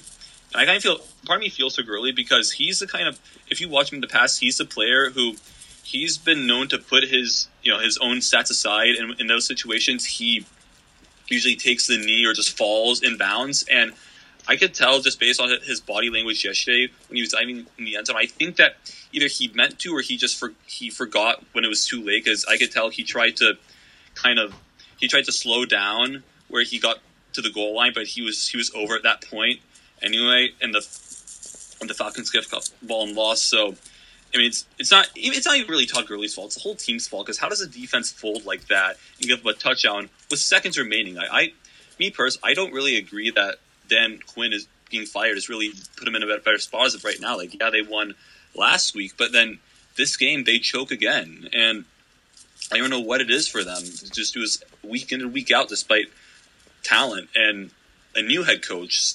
And you know, for the Lions, I I still don't think Matt Patricia's a guy. I mean, and they also kind of choked by allowing a touchdown really late in the game when or when they were up. And honestly, this is what the Lions kind of do every year. They kind of hang around early in the year up until this point in October, and then once this point comes, they start to fall apart. And and we'll see if that happens this year. But it's happened so many years in the past, and I I don't think I don't think either team is a good team. I don't think either team is in a good spot. It's just one of those games that I, I, hate to say this, but unfortunately, I, I guess someone had to win it. I mean, yeah, this this Falcons franchise needs to be cursed. Um, the amount of games that they blow is incredible, as you said. Um, with that being said, we're going to move on to the next game. We're going to have the uh, Washington football team versus the Cowboys. Uh, Washington wins it twenty-five to three. Um, on the Washington side of things, there's not too much to talk about other than uh, they beat up a really damaged Cowboys team right now that's lost. Um, you know, Kyle Allen had a pretty solid game. It's clear to me that Kyle Allen is the best quarterback on that roster at this point. Uh, two touchdowns, zero interceptions, 119 QBR. You can't be mad at that. Um, and then Terry McLaurin also had 90 yards receiving and a touchdown. So Terry McLaurin is definitely their wide receiver of the future. Um, I think again, I think this Washington team is missing a lot of talent. Uh, it's interesting to see it. You know, on the defensive side, I think they have a decent, they have a really talented defensive line between Da'Ron Payne, Chase Young, um, and you know Montez Sweat, uh, Ryan Kerrigan. You know, I think they have a lot of good guys down on that defensive line. I think filling out that secondary is going to be important for them moving forward. Um, but it shows it goes to show like you know in the right situation, this team can win. They have they have a little bit of talent to build on. It's just how far can they go? Um, and before I do move, off to the Washington football team and go over to the Cowboys, I just wanted to mention that Ron Rivera finishes chemotherapy today. Uh, so congrats to Ron Rivera. Um, hopefully, his cancer will remain in remission and not come back. Uh, but it's glad to know that uh, Ron Rivera is doing better uh, with his cancer. So, congrats to Ron Rivera. Uh, wish him the best. Um, and then going over to the Cowboys, uh, Andy Dalton went down in this game with an injury. Um, not that he was doing spectacular to begin with. He had an interception, 37.7 QBR. Um, and they put in Ben DiNucci, who which I had never seen before. Um, I forget what college he even played for. It was college in Villanova's um, uh, conference, I think. I, I, forget what exactly what it was. Oh, I think it was James Madison. There we go. Um, yeah, and I've, I've, never heard of this guy before, in all honesty. And he wasn't great either. You know, wasn't horrible. Didn't throw any interceptions, no touchdowns. 109 QBR. Um, we saw pretty limited of him, but the Cowboys are on their third string quarterback at this point. Uh, Zeke Elliott had 45 yards rushing. Uh, Amari Cooper still did solid with 80 yards receiving, which is pretty good. Um, but uh, this Cowboys team is a mess. Between I think uh, McCarthy hasn't been the best coach we've ever seen, um, but he's also been dealing with a lot of dynamic pieces, especially with that going out, and now Andy Dalton, who was a pretty solid backup. Uh, this Cowboys team was probably the favorites, I think, after week one to win the division, but it seems like they may end up in last place at this point now that they're uh, tied for third place with Washington. Yeah, honestly, I, I, I think this game says a lot more about the Cowboys than Washington. You know, for Washington, you're right; they have talent, and I, I feel like I I've talked about their defensive line before, I believe, but it's just one of those things where from the top down they're a mess with Dan Snyder. So I I feel like I expect them to lose pretty much every game they play, just based off that. For the Cowboys, I mean, I think yes, they have injuries. Yes, their starting quarterback is out for the year, but I think Mike McCarthy deserves more blame than the injuries might suggest because that team just looks terrible. You know, even without Dak, I expect them to score more than 13 points combined in two weeks with all the offensive weapons they have. Zeke Elliott, running back, CeeDee Lamb, Amari Cooper, Michael Gallup at receiver, and Dal- Dalton Schultz has even been all right at the tight end. But they just, I don't know how they look, how they look so bad, so out of sync, and also what there was a I saw a tweet or I saw some or some news, whatever. Some an anonymous player for the Cowboys came out to the media and just said, "Oh yeah, these coaches have no idea how to coach. We don't know what to do. We we go out the field, we're totally unprepared." And looking at the team's performance, I have no reason to not believe that because they just look absolutely awful. Just nothing seems to go right, and even even like I said, even without Dak, I feel like Andy Dalton's a good enough quarterback to get them at least you know 20 points against the Cardinals defense, which isn't good, and 20 points against Washington's team, which is bad. And the fact that they don't do that is crazy. I, I think, I honestly, I'd honestly argue that they, they should consider firing Mike McCarthy even mid-season, even in midway into his first year, because I think it's that bad down there. I agree. But again, when you look at that offense, the offensive line may not be what it used to be, but it's still a pretty good offensive line. Um, mean, just the skill positions. You like we're, and yeah, obviously the skill positions is what really highlight is really the highlight there between Michael Gallup, Wilson's been pretty good for them. Uh, CeeDee Lamb has been pretty good as a rookie. Amari Cooper, uh, Ezekiel Elliott, Tony Pollard's been pretty good. So just the skill positions they have is, is incredible. I mean, that's in my opinion, I think they have the best set of skill positions in the league. And for them to not even put up a touchdown against the Washington football team, that's that's not good. No matter who you have at quarterback, Yeah. um, you put the ball in those guys' hands, and they should be able to do something with it. yeah, I I don't know how they're that bad. Like it, it's just. It's astounding that the fact that they own, like I said, only score 13 points in two weeks with that amount of talent, that that's beyond un- unacceptable. Hmm And so, with that being said, uh, moving on from there, we're going to go to the Pittsburgh Steelers and the Tennessee Titans. Um, you know, tough loss for the Tennessee Titans here. Uh, the Steelers win at twenty-seven to twenty-four. Honestly, not much to talk about here, other than you know, Ben Roethlisberger had a pretty abysmal game with two touchdowns, three interceptions, which has not been the case for Ben Roethlisberger um, at all this season. Um, goes to show, I think, how Titans, how special the Ti- Titans are this year. Um, well, games, you know, every single game they put up a fight, and they've won really close games, and they've lost, and now they've lost uh, this game. Um, again, I, the Steelers team is, is really different to me because I don't know, you know, offensive. I don't think they've really changed in terms of talent from last year to this year. Um, but it seems like the coaching and they've been able to to mold re- together really well. Um, and I think with Staying the, all this, yeah, yeah, exactly. All I think all this game says is a that the Steelers have remained healthy this year, and that b I think Mike Tomlin is an early candidate for Coach of the Year, uh, taking the Steelers team to six and zero because I think it's pretty evident to everybody that the Steelers are by far the not not the most talented roster in the NFL. Um, you know, they're still a great roster. Don't get me wrong; that defense is incredible. Um, and offensively, they have some weapons between Juju, James Conner. Um, but I think they've gone above even what their talent has said, and I think it's the, the coaching of Mike Tomlin. And every week that goes by, I think Max had mentioned it last week. It becomes more and more obvious that uh, the problems with the Steelers uh, were probably Levy, the combination of Le'Veon Bell and Antonio Brown, uh, in terms of the, their probably the fo- unfocused they led into in the locker room, despite the talent they may have added. Uh, you know the, the the drama queens that they they have been throughout their careers, and I'd say it's more Antonio Brown at this point than Le'Veon Bell, but. Um, I probably drew, drew away from the ability that the, the Steelers could have had. Uh, Mike Tomlin, great coach. On the Titans side of things, I, again, I think they're really good. Um, I think they're Super Bowl contenders for me. Uh, it's just a tough matchup. You know, Steelers are arguably the best team in the league now. Between their record and how they've been playing so far. So, I'm a Titans fan. I can't be too mad at this loss. I have uh, quite a bit to say about this game, and I'll say a bunch of this on the Titan universe. At least I'll try within the minute I have, but I'll try. I'll say as much as I need to right here. So, for the Titans side of things, I'm going to start talking. The first half, complete domination by the Steelers. We looked horrible. We we went down to we went to the locker room down 24-7 and the glaring weakness for the Titans in in at least especially in the first half, third down defense. Wow, what a train wreck! I mean, it's been it's been bad all year, but this I've been talking about. I think a little bit. I've at least talked about on my own sports blogs that I that I write, but I, I it's been a problem all year, and it just got it just was more emphasized because we lost the game yesterday.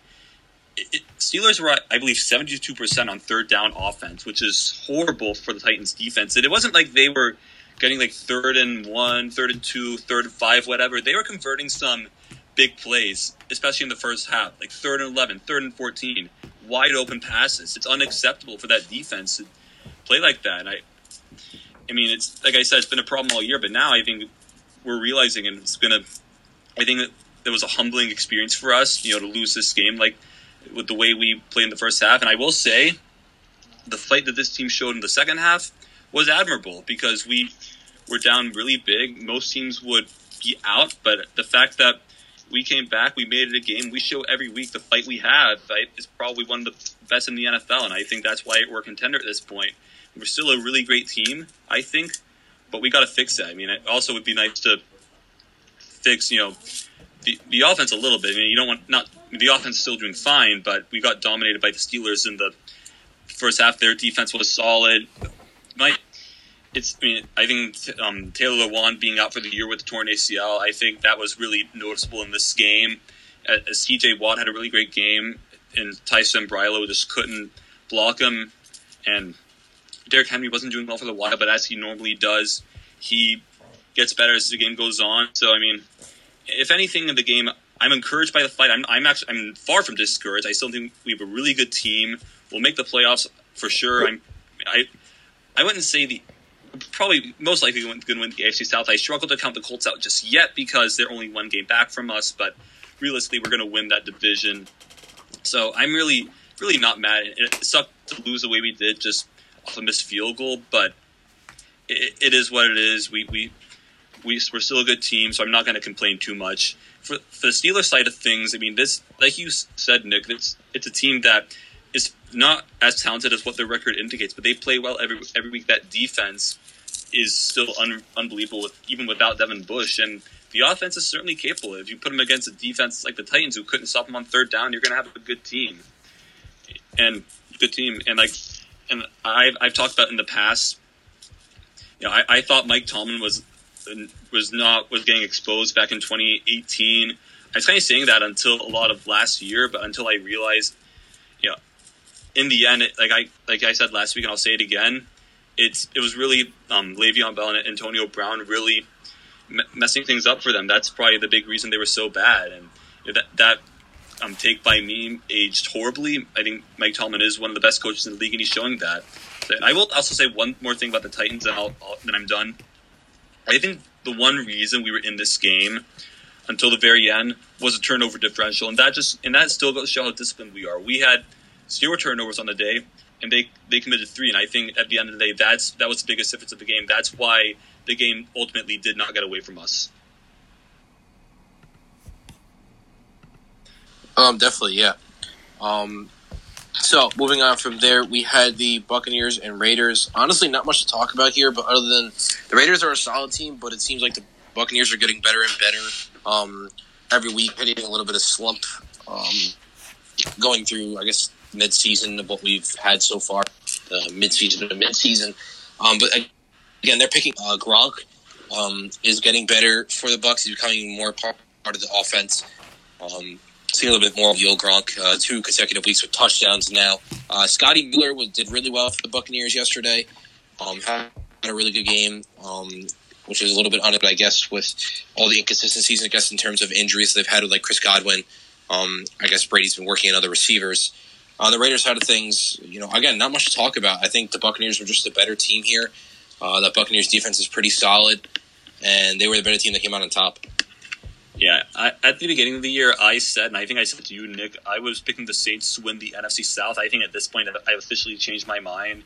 I think it's going to be the Bucks now, and I still think probably the main catalyst for them right now, maybe not the main, but the, I think their defense is still one of the best units in the league. I think they've got a little bit of everything. They showed against the Packers, and they they gave up 20 points yesterday, but they were still making plays. And that offense, Tom Brady's not what he used to be, far from it, but it's way more than enough with the talented weapons he has, and looks like Gronk starting to um, get back in his groove, which is which is great for them to see. You know, for the Raiders, I was a little surprised that I thought they played a Buccaneers stuff. I think they're I thought they were a tough team, not the far from the most talented, but they seem they kind of play with the swag, swagger that not a lot of teams have. You know, they they beat the Chiefs and it kind of showed me this team actually could contend for the playoffs. And then they actually they got blown out by 25 points on their home field and you know they could still come back, but I was a little surprised. Probably the quarterback controversy they have um, played played into this defeat, and I I, go, I still definitely pick the Buccaneers swing. I thought I thought with the defense like they have against a team with a not a great O line and a quarterback who they don't really trust, I, I don't think that he's going to work out at this point. I thought that'd be the main difference maker. Thought it'd be a little closer, but nonetheless, Bucks won, so I expected that in the end. Mm-hmm. And that being said, we're going to move to the next game, the Chiefs versus the Broncos. Um, this game was kind of interesting. It was our first snow game of the year, technically. Um, uh, wasn't too much snow, wasn't complete snow out, but there was definitely a significant amount of snow where you could see on the field. And I think it may have affected uh, Mahomes and Drew Lock's passing game. Um, you know, Mahomes is going to do what Mahomes does, but you know, Mahomes had 200 yards for one touchdown with no interceptions, um, which I think the end of the quarterback is an okay game, right? Uh, one touchdown, 160 QBR. Uh, 200 yards is a solid game. As we know, Patrick Mahomes, how talented he is, is not his greatest game. Um, and you know, on the ground, the Chiefs weren't spectacular either. Um, uh, their leading rusher was Helaire with 46 yards and a touchdown. Um, but what really shined for this Chiefs team, I think, throughout this game was their defense. Um, we saw Drew Locks with uh, two interceptions um, and just multiple, takeaways and stops. Um, even though the Broncos put up a fight on, uh, quickly became out of hand due to the Chiefs defense, which um, is not something we typically see out of the Chiefs, right? It's, always the offense, the offense, the offense. Uh, but the, the defense led the way this week. Um, final score is 43 16. Didn't mention that, but, uh, you know, really, really good game to see. I think if you're Kansas City in terms of what happens if our offense doesn't perform? What happens if they, they lack one week, right? Because they've been, they've been so reliant on them putting up so many points. Um, well, now your defense can perform. Um, at least you know against a I think I'd say a mediocre team. Uh, Broncos are not spectacular, but I don't think they're the worst team in the league either. So, uh, pretty I'd say uh, good looking game for the if I'm a Chiefs fan. Uh, Chiefs are six and one. Broncos are now two and four. Yeah, I mean, I thought, I mean, like you like you said, it, the defense was the main difference for the Chiefs in this game. Surprisingly, I, I thought since the beginning of the year that the beginning of the year that, that defense is a little better than people say. Didn't expect them to be that good because they, like you said, they were the main difference yesterday. The Broncos, I was honestly a little surprised how sloppy they were, even with the weather and the injuries they had. They just looked out of sync, especially that one turnover when Melvin Gordon missed the the pitch to Drew Lock. I mean, that's just careless stuff. You practice you, you practice that stuff, Grant, like all the time, and the fact that you can't execute that in the middle of the game, I just hey, that was shaking my head at that. And it just wasn't it wasn't just that; it was a lot of stuff. Even giving up a kickoff return, it just seemed just like like a basic lack of fundamentals. So I don't know. I I, I feel like it was probably a, a one time bad performance. I mean, who knows if it was? It just I just I wouldn't expect the Broncos to play like that again. I just thought they I just thought they looked just out of it for whatever reason. Mm-hmm. Yep, I totally agree. Um, so moving on from there, we had the the 49ers and the Patriots. Um, the 49ers blow out the Patriots 33 6. They moved to 2 and 4. Uh, the 49ers are 4 and 3 now. Um, you know, pretty bad blow for the Patriots, and it seems like I think Patriots fans and common, you know, commentators across the sports world alike are starting to question the Patriots and what they can do this season. Uh, Cam Newton, XDR, uh, sorry, 98 yards, three interceptions, very abysmal. Um, 46 QBR. Then they go put in, go ahead and put in Jarrett Stidham late. Uh, Jarrett Stidham had 64 yards with an interception. Uh, you know, Patriots as a whole yesterday passing had no touchdowns, four interceptions. That is abysmal. Um, this is probably one of the worst games I think I've honestly the worst game I've ever seen the Patriots play. Um, and I don't know whether I, I put this on Bill Belichick and not be able to coach or just uh, COVID, you know, has struck the Patriots decently bad in terms of you know they've had again they've had the talent out from the beginning with opt outs, but now they've had um, you know players like James White come in and out because his family died in um, a family passing with a, in a car accident. Um, players who've gotten COVID like him, Newton, have been in and out. Uh, the team, I guess, is just kind of a mess from a, from a roster wise, and it's just an abysmal game by the Patriots. I have never seen them play that bad. I don't know what the immediate solution is. Obviously, you know, long term, Bill Belichick's going to retire, and they're going to have to rebuild at some point. Um, but short term, if they want to remain competitive, they need to do something. And again, as we talked about earlier, with or I did uh, about the Bengals, you know, putting up veteran play putting up veteran players uh, on the block. Supposedly, uh, Patriots could easily be one of those teams that looks to acquire somebody to get a quick fix. Um, Green would, would give the Patriots, I think, a little boost on wide receiver side. You know, they could get somebody on the defensive side.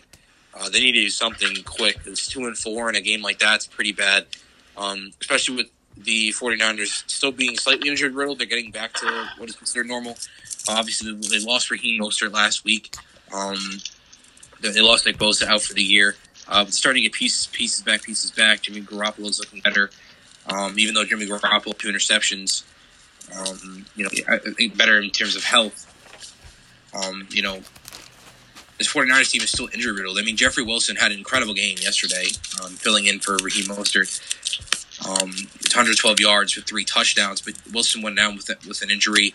Um, this, in terms of running game, I guess Jerick McKinnon and Hasty are, are their their go tos. Again, the 49ers still pretty injury riddled.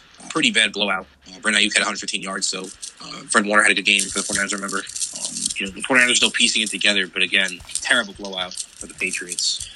Yeah, I'm not going to talk much about the 49ers here because they really didn't need a whole lot with how bad the Patriots were. And I, I would honestly agree with you. I don't remember ever watching a game where the Patriots just looked that bad, that overmatched. And the question I have is did they run out of gas? Because we saw in the first four weeks, beat the Dolphins, um, you know, almost come oh so close to beating the Seahawks on the road. Um, beat up the Raiders by a good score, and then keep with the Chiefs for a while. And a lot of us in those four games start to believe maybe the Patriots actually can hang around. I was thinking they actually might could make the playoffs just based off the way they play football. But are they now? Did they use everything they had in those four weeks? I mean, it might be kind of kind of a ridiculous question, but that's kind of the only thing I can think of that I could explain for why they've been so bad recently. Like I thought coming into this week that you know last week I thought was a fluke because you know, COVID, they're not a talented roster, and you know they're looking to gel a little bit. I thought they would come back, look much better this week. Not at all, and I just think, you know, did can they just not play anymore? Because we, because like you said in the in the um, preseason, they looking at them from a talent standpoint, they are a really bad team. They didn't look like it early on, but now they do. So I don't know. Did they did they use all their juice? I don't. I, I don't know what it is. Yeah, I totally agree. Like early on the season, uh, typical response from me is always, "It's the Patriots. You can never count them out. They were competitive in their losses against good teams." Um, but again, as I said, I've never seen the Patriots get blown out by a team that badly and look so, as you said, overmatched. On top of the fact that the 49ers are far from the best team in the NFL right now with how many injuries they've had. Um, I don't know if it's the same Patriots team that you could that you consistently said throughout the past decade, where it's no matter how, where they are in the season, don't count them out. They're the Patriots. I just don't know if they're that same Patriots team um, with the situation that they're in. Yeah, I don't know what to say. I mean, I don't think it's. I mean, I don't think it's Belichick. I don't think a guy like that would coach would be would have his team be that unprepared. It's just maybe the way the team is. Mm-hmm. Mm-hmm. Yeah, I, I don't know what the Patriots are doing, but they need to fix it quick. Uh, if anybody can do it, it is Bill Belichick, but we'll have to see where they end up going from here. Um, with that being said, we have the next game. We had the Jacksonville Jaguars versus the Los Angeles Chargers. Uh, Chargers went at 39 and 29. Chargers move 2 and 4. Jaguars are 1 and 6. Uh, not much to talk about the Jaguars here. Uh, Gardner Minshew had an okay game, two touchdowns, no interceptions, 102.4 QBR. Um, who's been spectacular this season, honestly, for the Jaguars, especially considering their offensive line and how bad that franchise and roster is as a whole. Uh, James Robinson has been, I think, James Robinson, I think, has probably been their best player uh, so far throughout the season.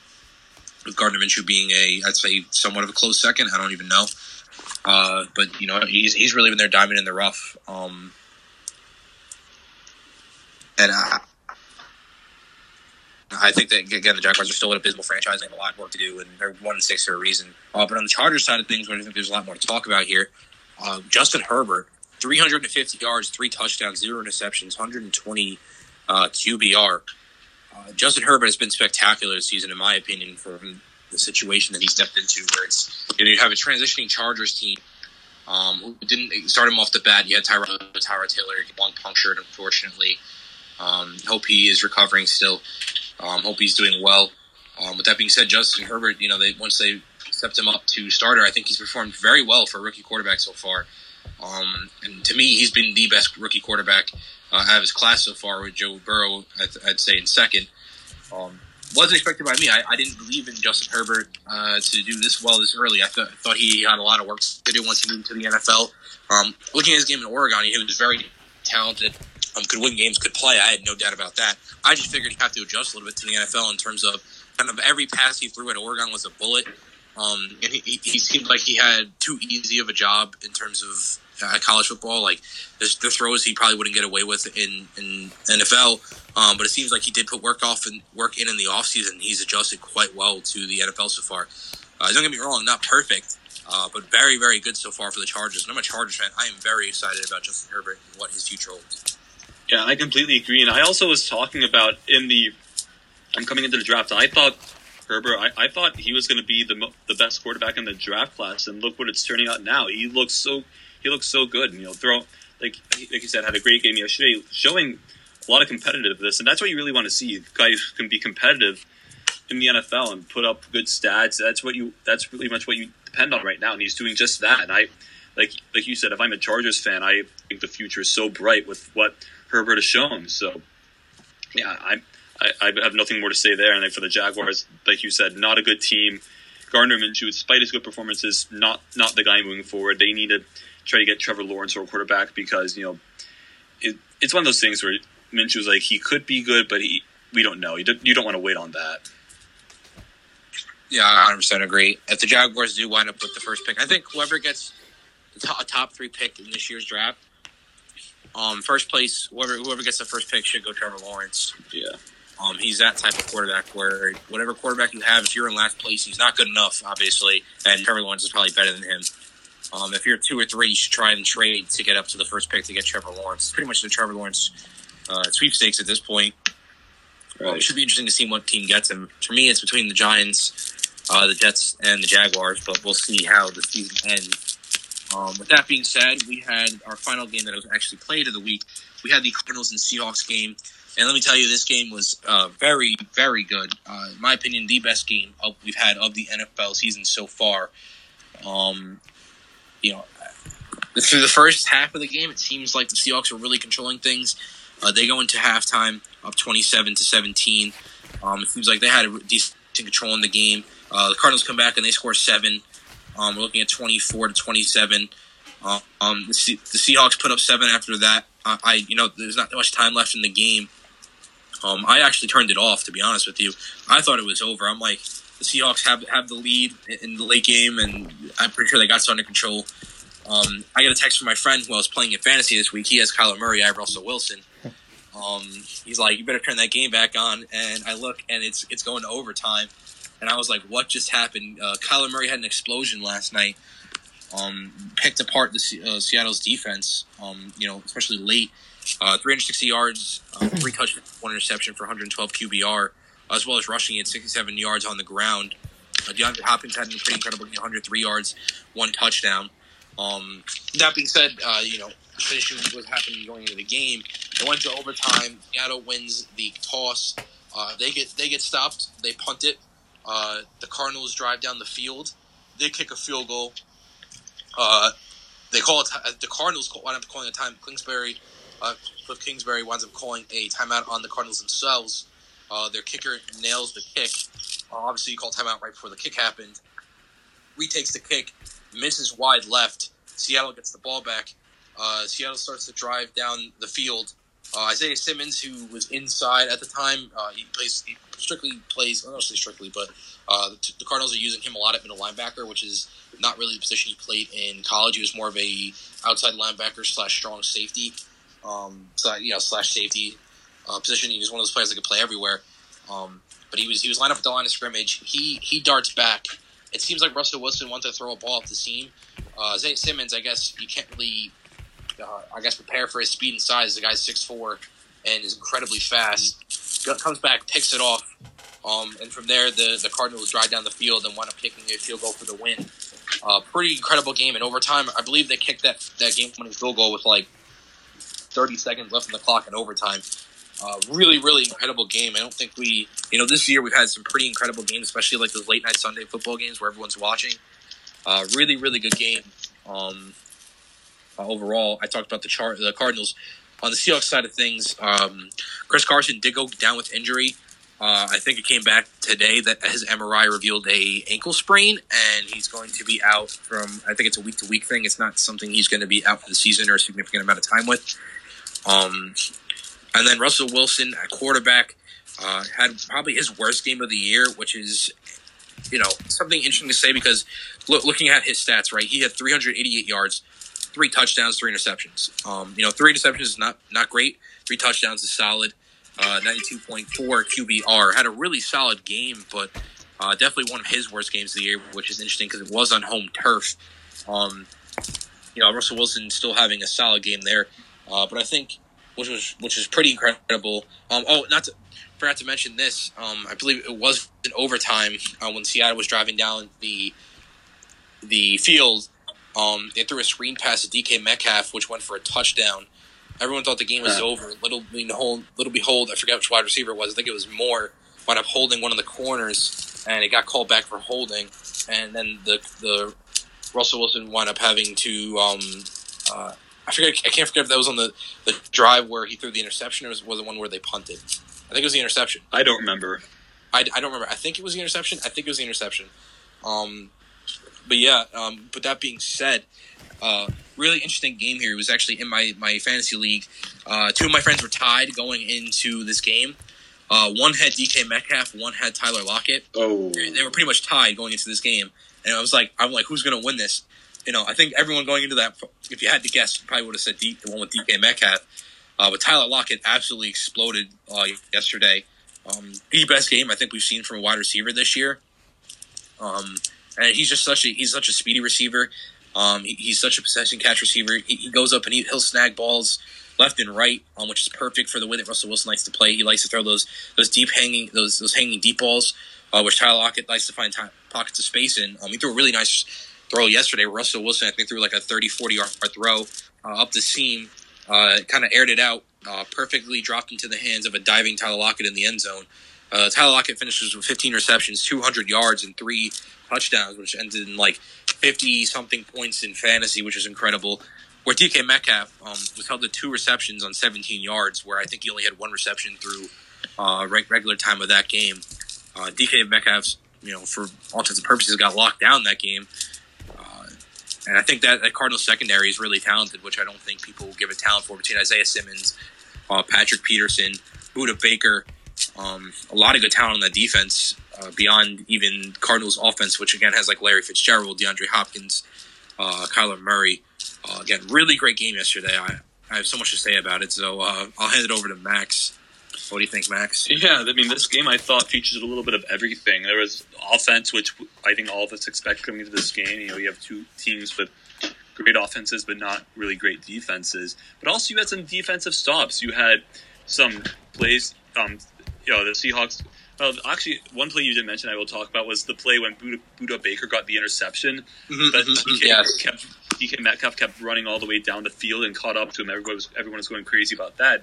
Rightfully, 90 yards. Right, rightfully so. It was a great play by Metcalf. No, I mean, if you did, if you didn't know, he was a, like a six. Like how, how tall is he? Like six Six three, I think. Yeah. yeah, you don't know, six three guy can be that fast. Well, he is. He one of the fastest guys in the league, and he caught up with um, Budda Budda Baker, which was a great play. But, all, but even then, after that sequence, the Cardinals were stopped at the goal line, which was exciting. And there's a lot of and, I, and then the interception in overtime. There's a lot of stuff that happened in this game. It seemed like you did you really didn't know which way it was going to go um, every time the team stepped onto the field. So yeah, cr- crazy game there. And also, one thing I will correct you on: the game was in Arizona. I, I thought you said it was on the Seahawks home. Oh, my bad, my bad. Yeah, it was in Arizona.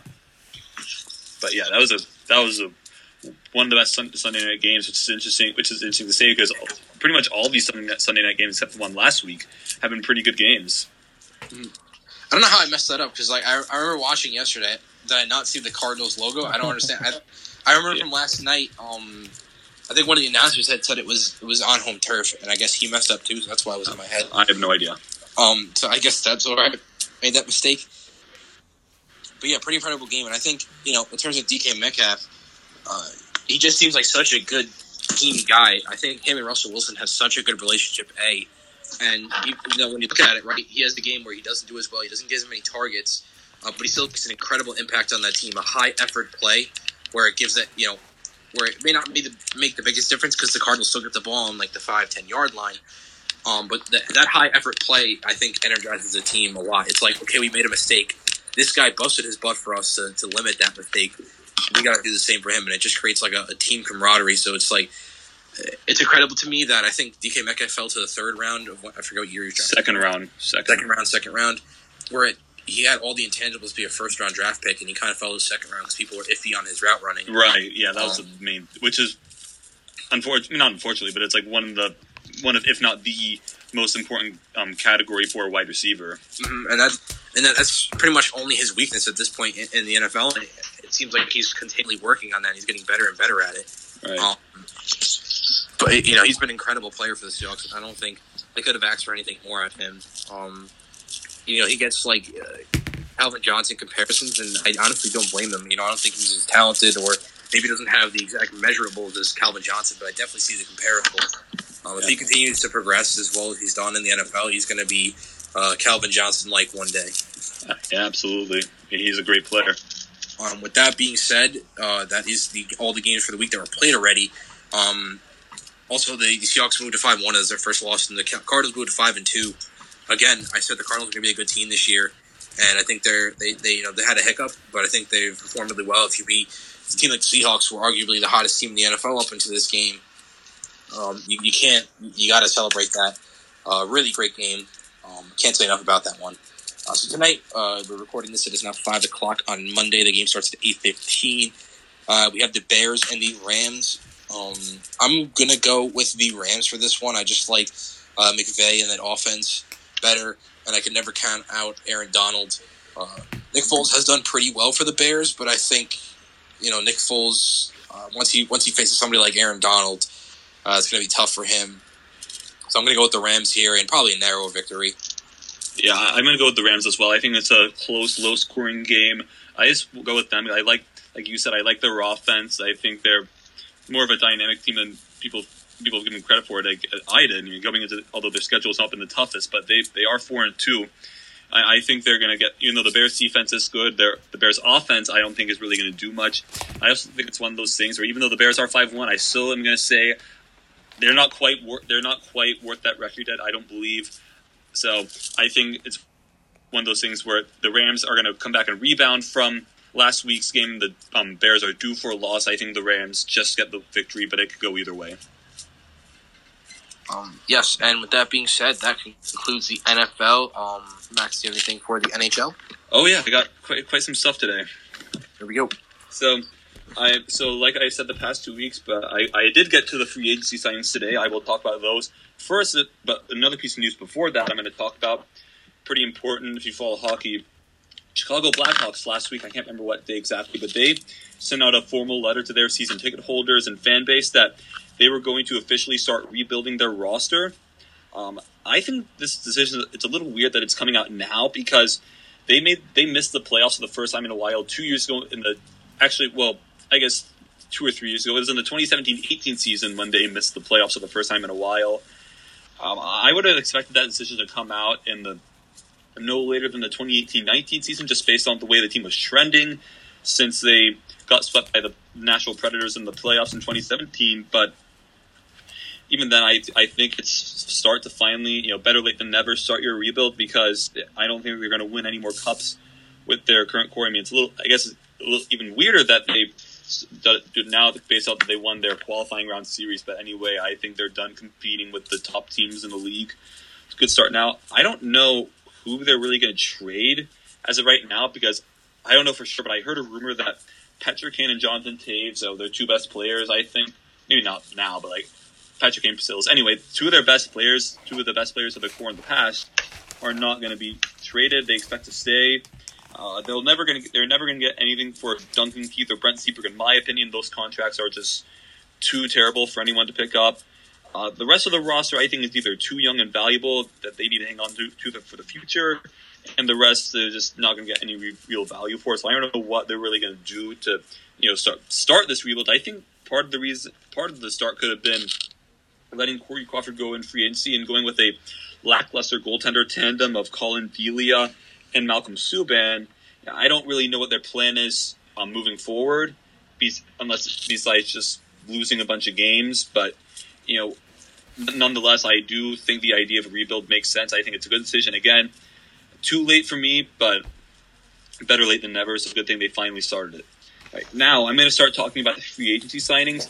Obviously, I'm not going to go over all of them. There are just too many, and not, and especially this year, there are not a whole lot of you know big deals to talk about. But some of the bigger ones, some of the bigger names, I'm going to talk about. So I'm going to start right now, and also I'm going to talk about toward the end.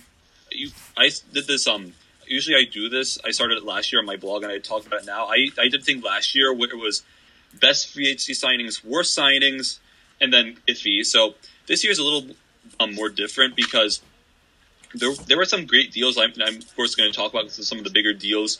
There were not really too many bad signings besides one that I thought was bad. So I'm not going to categorize them like I did, like I intended to. But I'm going to talk about um, signings. I, a bunch of these signings. So here we go.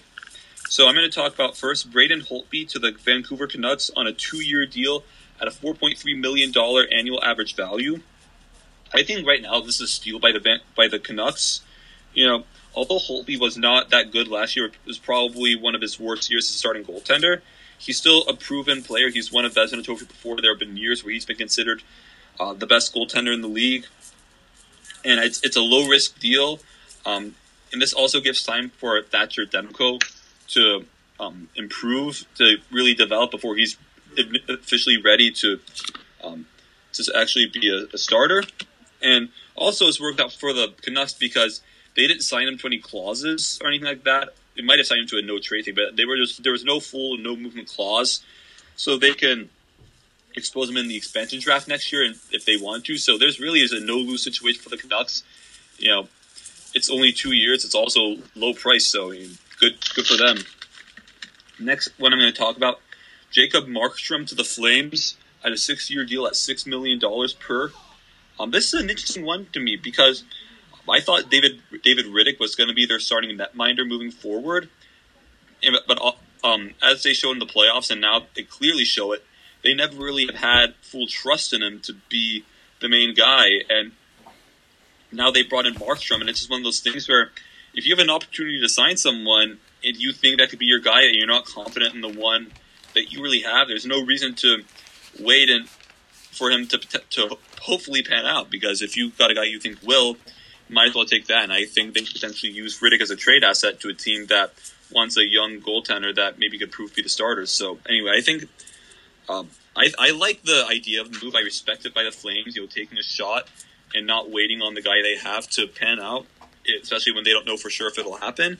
The deal itself, I think, is a little iffy because I thought uh, I never really respected Markstrom as a starting caliber goaltender until last year. Although he was really, really good last year, if he plays like he did moving forward for the Flames, I think it's going to be a really good contract.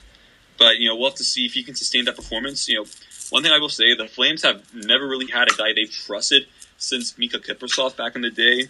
So you know, we'll see if this finally is the is the guy that really gets them over the hump and really who they can depend on. But you know, I respect them taking a shot. You know, you haven't had anything for a long time, you might you might as well go for it. So can't criticize the Flames too hard for this one. Next one, I didn't wasn't sure if I was going to talk about it. I decided to anyway. TJ Brodie to the Maple Leafs at a four-year deal at a five million dollar annual average value.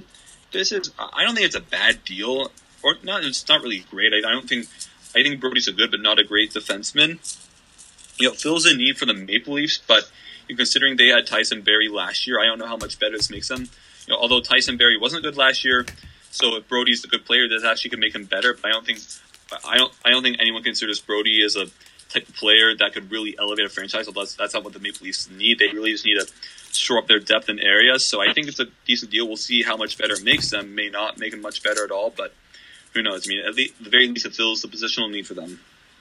So next one, Torey Krug to the Blues at a seven year deal worth six point five million per year. I actually like this deal a lot for the Blues. You know, they they lost Alex Pietrangelo in free agency, who I'm going to talk about soon, and they they were looking like they weren't going to fill his void, but they got Krug to replace them, and I think it's a good move by them. I, I, Krug is not as good as Pietrangelo because he, I think I think he struggles defensively at times, but he is no slouch at all. He's I think he's a really good player, and at a cheap at a cheaper rate, six point five million per year. I I, I thought he was going to make more than that. You know, a, a, player that good going to free agency, I thought he was going to demand at least eight million per year, but he ended up getting less than that. So, I, I think I think this is one of the top three signings in free agency so far. Really good job um, by Doug Armstrong in the Blues front office there. Um, next, Taylor Hall to the Sabres on a one-year, eight million dollar deal. This is a very interesting contract. It's shocking because I thought most people thought, and I thought Taylor Hall said that he wanted to go to a team that could really contend for a cup. but he didn't do that at all. But I actually respect the deal a lot for both sides, and I'll tell you why. The Sabres, you know, mad respect them for actually taking a shot in free agency at a at a guy who could help Jack Eichel, and also the fact that it's, it's such a low risk low risk deal. I mean, it makes perfect sense for them. And for Hall, I have to say it. I think this is not a bad move by him. You're, he's taking a prove it deal to show that, or hopefully show that last year his um, decline a little bit was a fluke. Hopefully he's, he's betting on himself he can get more money long term next year. But, you know, say this actually works out. Um, Eichel and Hall mesh together, and they actually have something in Buffalo. This could really help their future a lot. You know, I don't, I don't, I wouldn't say they're going to make the playoffs because a team like that's always just been so bad from the top down. And, but I think they could realistically do it because I thought last year, big reason for them being as bad as they were with the injuries they suffered. I think had they stayed fully healthy or at least close to it, they would have made um, the bubble in Toronto. But now you, with a healthy roster, and now you put Taylor Hall don't be shocked if they make the playoffs. It's it's a hot take, I, I acknowledge, but you never know. It could work out. I mean, if this works out for the Sabres, they they they are not I wouldn't say set, but they that's a much better situation than they had. I mean, I think for both sides, I think what they could gain from this is huge, and I don't see really a losing situation. If this doesn't work out, one year, move on. I think I love it. So, next deal, Tyler Toffoli to the Canadiens at a four-year deal at 4.25 million per year. I, I actually like this deal a lot. Also, the Canadiens had made some questionable moves prior to this, but I think this one's really solid. Um, he's Toffoli's not a star player or anyone that you can consistently put on your top line, but at the very least, he's a guy who's typically always going to score um, 40 plus points per year. And at age 27, I feel like his best days could be in front of him, which is potentially a good omen considering that one of the, um, a couple years ago, back in 2015-16, I believe it was, he scored 30 some goals. So, you know, I, I, don't know how much better the Canadiens are after this because Toffoli, for the most part, is a high-end um, middle six forward. But at the very least, they could have a good trade asset. So, I mean, I think I like this move by Marc Bergevin.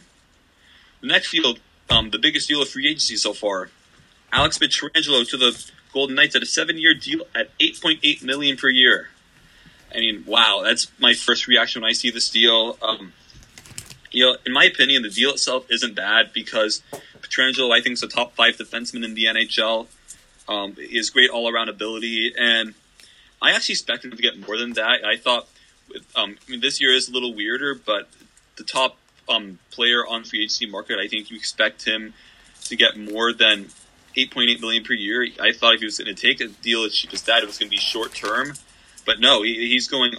He took this deal, and but man, you talk about going all in for the Golden Knights. You know, I think the fit is a, little weird personally because in the playoffs, the Knights didn't really suffer from a lack of defense. They s- suffered from a lack of offense, and I don't think is a good offensive defenseman. I don't think this really. I feel like they, they'd be more helped with a star forward but either way, I mean, you still can't complain about this. You know, adding a star to a really good team, you know, that doesn't really have any true weaknesses besides the offensive slump in the final bit of those playoffs. I mean, it. I mean, it's certainly it's going to make the team better on make the team better on paper, and yeah, I mean, it, it makes sense to add a star to a team that was really good, but didn't really have that true star. And although they did have to give, give up some depth to make this happen. So, I mean, I think this is truly one of those deals that is going to be dependent on how they do in the playoffs moving forward. I think win a cup, at least one cup in these next seven years, success. Um, don't win a cup, it's a failure. So, I, I really think this is one of those deals where it's a true wait and see approach. The last of the big deals in free agency I'm going to talk about is Evgeny Dadonov to the Senators on a three-year deal at five million per year the deal itself is fine. Dadonov's a good forward, and I, I think if nothing else, like like Tyler Tyler Toffoli on the Canadiens, this would be um, Dadonov would be a good trade asset on the Senators. I just think the fit's a bit weird personally, because the Senators are still technically in that rebuilding phase. You know, they showed some improvement last year, and I feel like that's when you typically start to add to your roster. But I just think that the three years is the weirdest part of this whole thing. I think if there were like a five, seven year deal where you could depend on him for the future, it'd make more sense. But although I don't know Dadonov's worth all that at age 30, especially with the way deals were handed out, out this year. But, you know, the three year deal, when the Senators, I doubt they're going to win any cups during that time. I don't know how much sense it makes. I, I think a lot of people on you know, follow NHL media and all that. Not maybe media stuff, but those the fans thought it was good. I personally disagree. I mean, it's not bad, but I just, I just don't think it makes a ton of sense. So moving on, I'm going to talk about the two deals. I, I would put the the, fir- the first deal I thought was pretty bad. The second deal wasn't so bad, but I'm going to talk about those are the deals I talked about as two of the worst in free agency. Um, first off, Kevin Shattenkirk to the Ducks at a three-year, 3.9 million annual average value. Uh, not a good deal and not a good fit at all, in my opinion. Shattenkirk, he had a decent year last year on the Buck, uh, not the Buck, excuse me, the Lightning third pair, I believe it was. He might have been. I don't remember exactly how he played, where he played, when, but like he that's he. Even though he wasn't one of their top defensemen, he was more of a depth player and a veteran on a team that could potentially win a cup, and they did. But anyway, I, I didn't think Shattenkirk improved that much to get this deal. I thought he was worth no more than 2.5 million per year. And also, the Ducks are in that rebuilding phase, and they like unlike the Senators, they have not shown any signs of drastic improvement anytime recently. You know, yes, I get some veterans help; they could be leaders for teams that have a lot of youngsters and no really no real experience, but they already have that guy in Ryan Getzlaf who's been in that organization for years, and they really didn't need Shattenkirk at all. I don't think he's going to serve much of a purpose for them. I think the deal's an overpay. I, I def- so far I'd say this is the worst deal in free agency thus far. Then the last deal I want to talk about, Chris Tanev to the Flames at a four-year deal at 4.5 million per year not a horrible horrible deal, but I think it's for a couple of reasons. I put it more on the thumbs down side because you know he's a good defensive defenseman. That's his main role, but offensively he's never been that good. And also he's an aging player, and I thought you know also a big part of me breaking this this contract where it is is because just looking at what players got this year, they a lot of players were forced to take um, under underpays and all kinds of stuff like that just because of the the cap not rising and the year just being a really really weird season. So I think I mean, it's it's not I don't the value itself is not terrible, but I just think that you know the Flames definitely could have gotten for a lot less, and you know yeah. So that's all the deals I want to talk about, and so far the the main three players I'm so I'd hoped that they, these players would sign before talking about this, but they waited too long. Mike Hoffman's still available. Um, Anthony Duclair still available, and so is Mikael Granlund. Um, I don't know where Mikael Granlund's going to end up. But I'm really hoping that my team, the Predators, could sign one of Mike Hoffman or Anthony Duclair. I think Hoffman would be really amazing because he's a player that's proven to be a consistent um, 30 plus goal scorer, scorer over the past three years. That he is one of the best shots in the league. I, and he also, I've been, I've heard that he has no problem signing a one year contract on a team. At this point, he might have settled for that since he's waited so long to sign. So I really love. I think Duclair would be a good player too because he also has another good. He is also a player with another good shot. Um, not he's. I think he's super talented. Although he's had problems over the years, so I think we'd have to sign him to no more than a one year deal. And I don't think he'd cost as much as Hoffman, but I think one of those players would be a great add to my Preds. Um, Kyle Granlund. Um, I'll just play it on the Preds. He's gonna. He's walking. Obviously, we've announced that a while back but yeah, that's pretty much where free agency's at right now. I'm I could be missing more players, but right now all I could think of right now I'm waiting on Mike Hoffman, Mikael Granlund, and um, Anthony Duclair to sign deals, and that's pretty much where it's at right now. All right, so that about ends it for this week's podcast. A pretty long podcast. Um, Nick, any final thoughts? Uh, nope. Uh, just thank you guys for listening. Um, if you guys have any comments, questions, concerns, feel free to leave them in my email at nickosforva10 at yahoo.com. Other than that, hope to hear from you guys next week, uh, or hope you guys listen next week. uh, see you then. I'm going to hand over to Brian. Thank you guys. Max, any final thoughts? I know. Like I always, thank you for listening. All right. Um, yeah, I guess I'll just end it here since it's already been long enough. Uh, we'll be back next week with another podcast. Let us know what you thought of this. If you have any comments, you can email us, DM us. Uh, check out our videos on YouTube, Instagram, also videos. Uh, check out our articles on our website. videos on TikTok. If you have any interest in writing for us, editing videos, any way you think could help, contact the Sport Universe 2019 at gmail.com. Other than that, thanks for listening. Bye.